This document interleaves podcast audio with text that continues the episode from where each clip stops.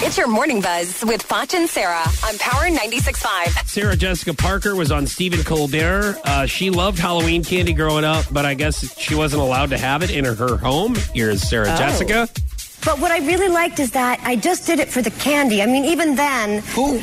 because What do you mean? I was in. I just did it for the candy. because I didn't care what about child dressing wasn't up in for the candy. No, but I really didn't care about dressing up. I because we weren't allowed to have candy in my home.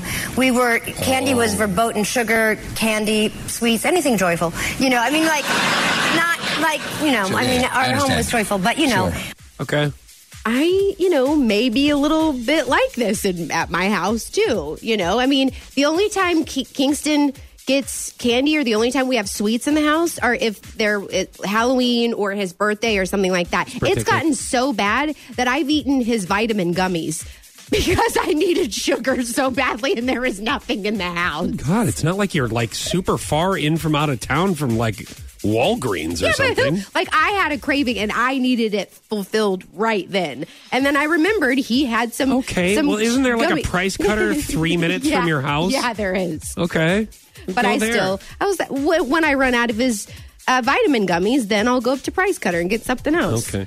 Uh, so Paula Abdul hired a rabbi, a priest, a minister, and a witch doctor. This to- sounds like the beginning of a joke. that like your dad or my dad would tell Yes. you at a bar. okay. Uh, Okay. A priest, a rabbi, and a witch doctor, and a pastor walk into a bar and says you to bartender. And it, it's always like, all right, I gotta think now. All right, now I gotta like.